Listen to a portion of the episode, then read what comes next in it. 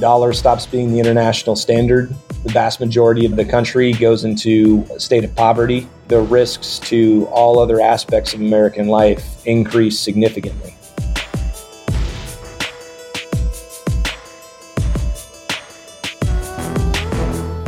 Hi, and welcome to Cybereason's Malicious Life B-Sides. I'm Ran Levi.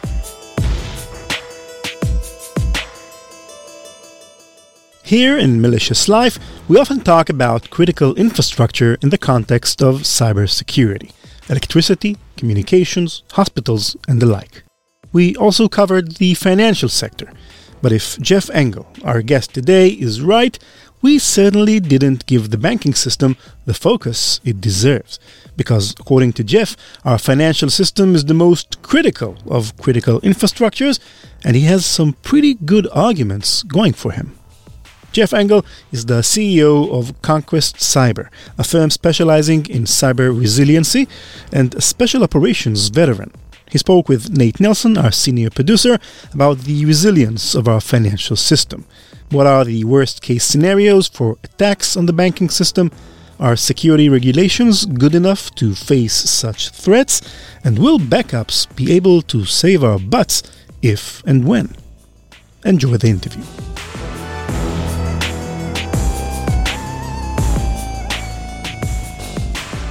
Jeff, how about you tell the people a little about yourself? So I'm Jeff Engle. I am the uh, the president of Conquest Cyber. You know, my background, I I grew up in the Army, came in pre 9/11, very uh, recently pre 9/11, and then uh, ended up spending most of my military career in Iraq uh, with a little bit of time in Afghanistan and the Horn of Africa spent my formative years in special operations doing counterterrorism, counter weapons of mass destruction, and then ended up at uh, the Defense Threat Reduction Agency where I did mission assurance vulnerability assessments and did a little bit of time moonlighting, uh, doing some cyber red team work. As a military guy, as a critical infrastructure guy, of everything you see out there, all the threats we face today to sectors at the core of how we live, which is the one that keeps you up the most at night? Financial services as a sector is definitely the one that uh, gives me the greatest pause. When you look at the financial services sector specifically, the controls that have been put in place and the focus around cybersecurity and resiliency, I think, are more mature than many of the other critical infrastructure sectors. So when you look at the the specific individualized events and the the resiliency that that sector has, I think it's probably the most mature and greater than all of the other critical sectors. Then what's the issue? The challenge of that sector, the reason it keeps me up at night, is that uh, it while being the most mature, it has the greatest potential impact on the way that we live at large. You could shut down the power grid in a particular area. And you know the people in that area are affected. The private companies who run those power you know grid elements whether it be a primary district power distribution or or other are going to be impacted. And then there's going to be an appropriate response to bringing everything back online and it'll be a blip on the radar. Similarly we saw with water treatment in south florida the infection uh, the use of malware was caught, thankfully. It's changing the sodium chloride content in the water supply. But even that was treated as an you know an individual blip on the radar. If that were to be done at large across other critical sectors, you know, whether it be you know ransomware, malware, other types of attack, it has significant implications, but it doesn't cause a complete collapse of our societal infrastructure financial services has the potential to do that. And I think that that's one of the reasons that you know it's been given more attention and is more mature. But I've spent my career kind of looking at these things. There's nothing that can't be defeated when given enough focus and attention, and that's the sector that if it were advantageous for an adversary to do what, what it takes to bring it down, it would be hard, if not impossible, for us to recover to the same way of life that we have, you know, today. Spell it out, though. What is the real worst case scenario here? The dollar stops being the international standard.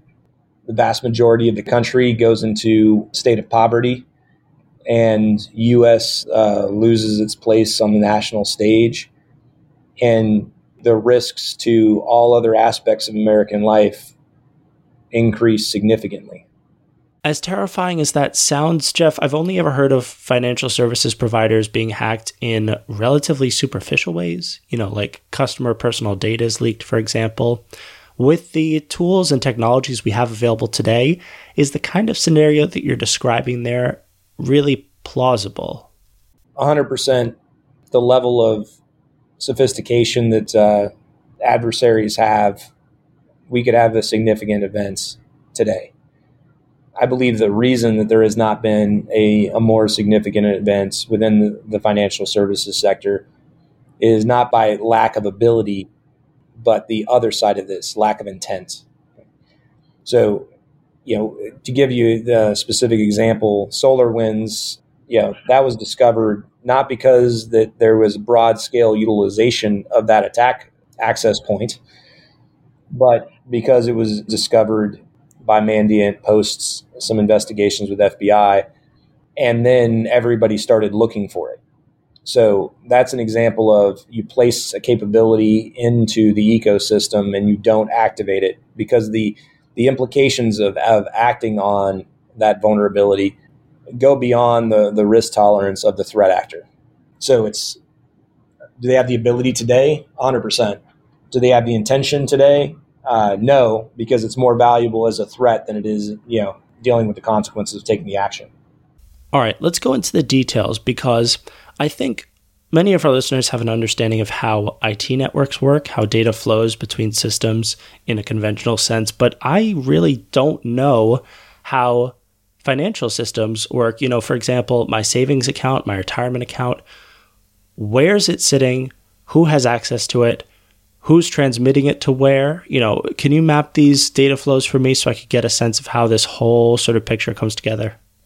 At a high level there's records of your accounts. Typically that record of your account if it's being traded in the open market which many of them are not most that system is is typically managed by some entity right? Where they're tracking day-to-day basis the inputs what's happening in the market with those specific accounts. All of that is automated, right?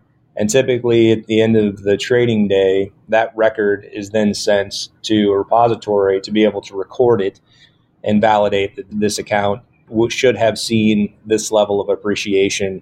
And then that record is kept, you know, for uh, historical purposes, be able to start the next the next trading day so that input output process, you know, is typically touches many hands. There's the broker agent who's determining where that money may go that day.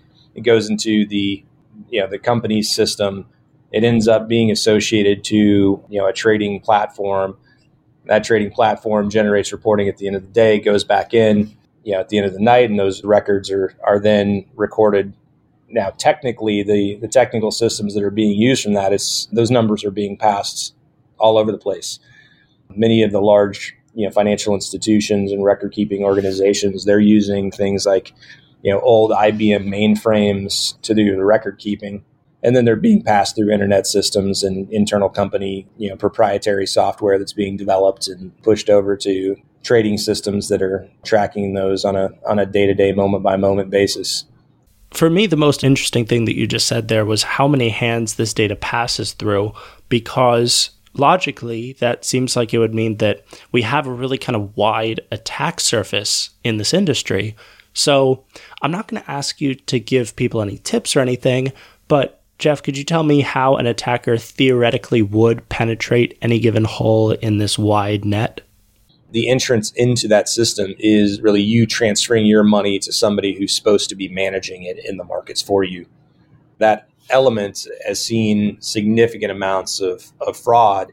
It's also possible for that element to, you know, to be a nefarious insider who is part of a legitimate organization that may have nefarious, you know, intention to, you know, transfer money to siphon it off, to give false reports while they're pushing money out to bank accounts in the Caymans that point of entry, particularly in organizations that don't have uh, major investments in uh, robust monitoring of users and operate more on a, you know, these are my trusted agents, they're part of my organization basis.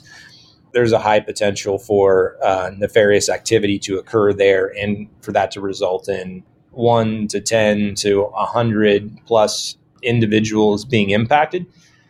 And that obviously may have implications on that elements of our financial services industry if there's trust and confidence lost.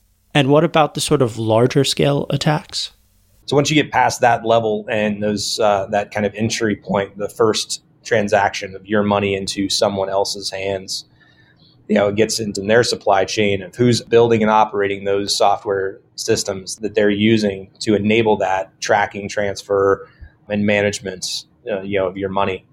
That supply chain, you know, is as we've seen in in recent time with uh, things like SolarWinds and Kaseya and others, it's susceptible to attack. It's susceptible to to both hacking from the outside and for manipulation by uh, by an insider that may want to have an impact on your your ones and zeros, right? So even at that that entry point, there's both insider risk and you know supply chain compromise introduces a potential opportunity for somebody with ill intent to to go and access your funds or manipulate that, and ultimately could have major implications if there's trust lost in that stage of the financial services process after you get past that level and you start to get into the transactions, right? You get away from the, the, direct human interface of people who may actually know who you are, and you get into a world where you're simply, you know, numbers and addresses, you know, and birth dates that identify you as a user.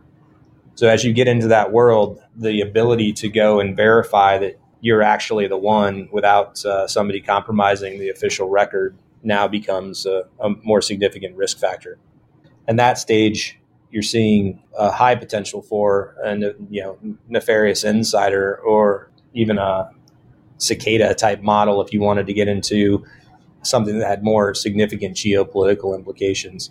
You could plant resources in those software companies that supply chain and inside of these these organizations that are doing these transaction verifications and even in the in the IT elements of those organizations that have uh, a level of access that, if not properly tracked, 100% of the time could result in them being able to manipulate both the data, you know, can enable more ransomware attacks, which impacts availability.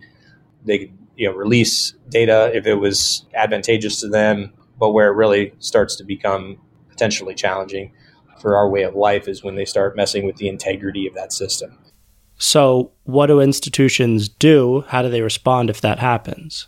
Really, once you get past that initial threshold of this is the the broker that I work with, or this is my community bank, and you get into that system, there's very little that can be done by those resources that actually have a relationship with you to protect you, and there's very little uh, recourse for the you know the internal network there that turn you know, financial system be able to really trace down what happens if it was done at a, at a really large scale.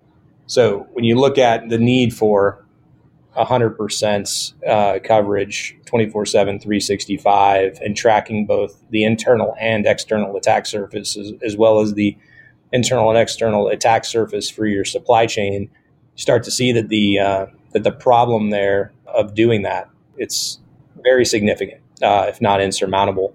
And do these organizations understand this reality? Do they understand just how vulnerable they could potentially be? Just to give you a specific example, the IRS had their, their FISMA IG uh, report from 2021. And this is the, you know, they've got more access to your data and, and more connectivity to this financial system than probably any other organization. And their uh, cyber security scores were basically not effective in supply chain uh, risk management functions and not effective in the information systems continuous monitoring area. The attack surface has never been larger or more diverse, yet defenders are still forced to piece together intelligence from numerous siloed solutions that produce a flood of alerts in order to detect and end complex malicious operations. No more. Defenders can now leverage AI driven Cybereason XDR powered by Google Chronicle to predict, understand, and end sophisticated attacks with the only solution on the market that delivers planetary scale protection that allows them to predict attacker behavior through a revolutionary operation centric detection and response approach. Cybereason and Google Cloud are dedicated to teaming with defenders to end cyber attacks from endpoints to the enterprise to everywhere. Learn more about Cybereason XDR powered by Google Chronicle at cybereason.com slash platform slash XDR.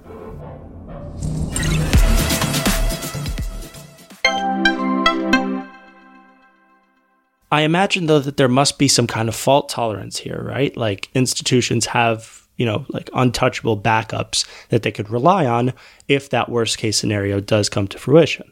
You know, there may be backups, there may be a system of record, you know, there may be some continuous monitoring, but the adversaries are evolving and technology is evolving more rapidly than the, the systems we've put in to defend against them.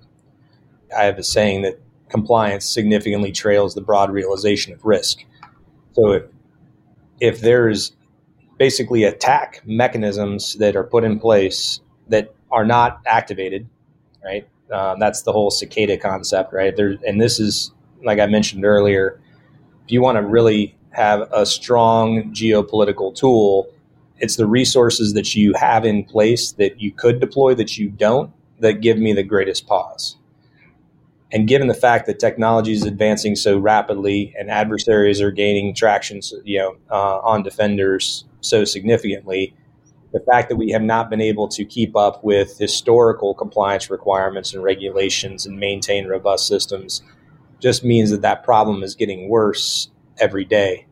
So while there may be backups, those backups can just as easily be compromised.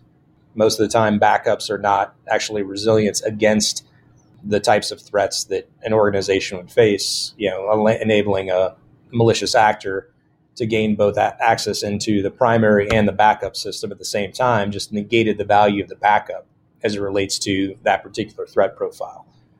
It may be great if you get, you know, if you have a data center get hit by a hurricane and you can cut over, but if that persistent access that enables real-time, you know, duplication of that data is a mechanism for lateral movement for an adversary, your backup system isn't going to enable you to be any more resilient against that adversary than you would if that was your singular system. So that's the struggle that exists and why even as the this system is, you know, more mature, it got more regulation, more oversight than many of the other sectors within critical infrastructure, it still keeps me up at night that there are so many hands on a transaction there is so much regulation that becomes the focus. Yeah, so basically we're we're blocking the punch that was already thrown rather than looking at what we should be designing our systems around in terms of the the threats that are out there on the horizon. Am I to understand by that last point, what you mean is that because the cybersecurity regulations are so dense, organizations are more focused on meeting regulatory standards than doing the actual jobs of cybersecurity? Absolutely. I think the uh, you know compliance becomes an objective rather than an afterthought. And as long as compliance is the objective, you're trying to keep up with what happened you know years ago, rather than thinking about what you need to be dealing with today.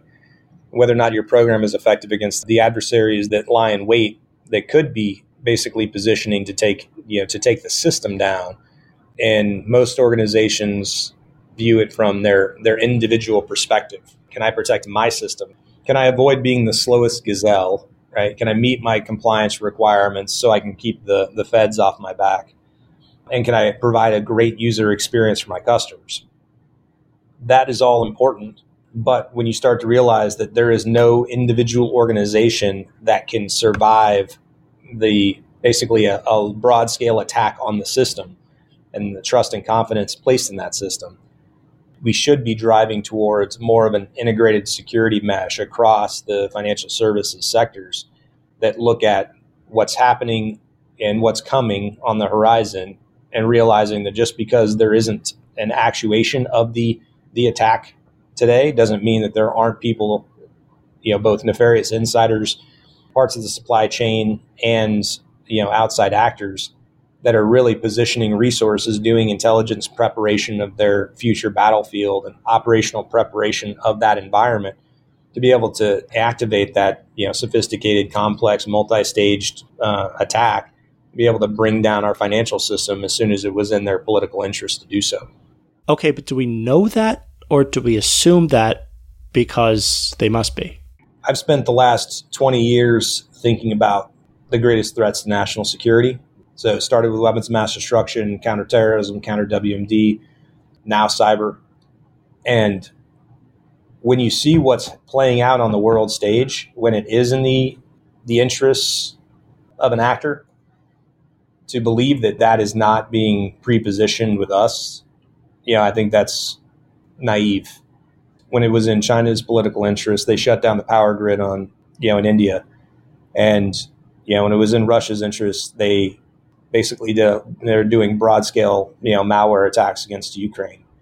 So when you look at that and you take a step back, the reality of uh, them being inside of our networks and being able to activate those types of attacks is something that would be hard to argue all right, so then what should we be doing? What actions can be taken to start to remedy this problem? So, better information sharing is, you know, better education, all of that is kind of the talking points of the cybersecurity industry. They are that for a reason. But I think there needs to be a mindset set shift and mobilization uh, across all risk executives in the national critical functions to, to say we, we're going to have to take care of this stuff ourselves because where the government is able to intervene, you know, when you're talking about hundreds of thousands of organizations, they will. But in many cases, they're not going to be able to provide the, the level of support and assistance needed. Jeff, is there any final point that you'd like to leave us with? Absolutely.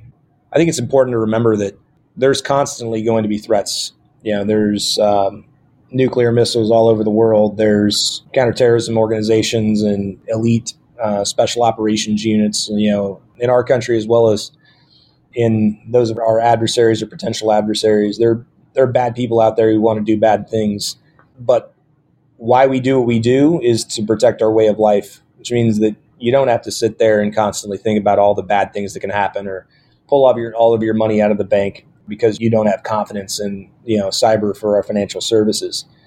If we all realize that um, that we're in kind of a state of quasi war in cyberspace, it doesn't mean that everybody should be getting you know digging a foxhole and getting you know months supplies of food and rations.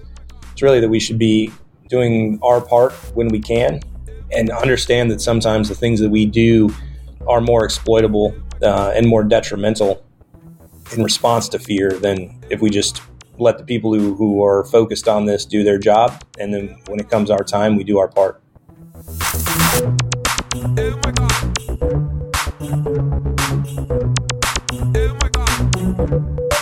CK Music.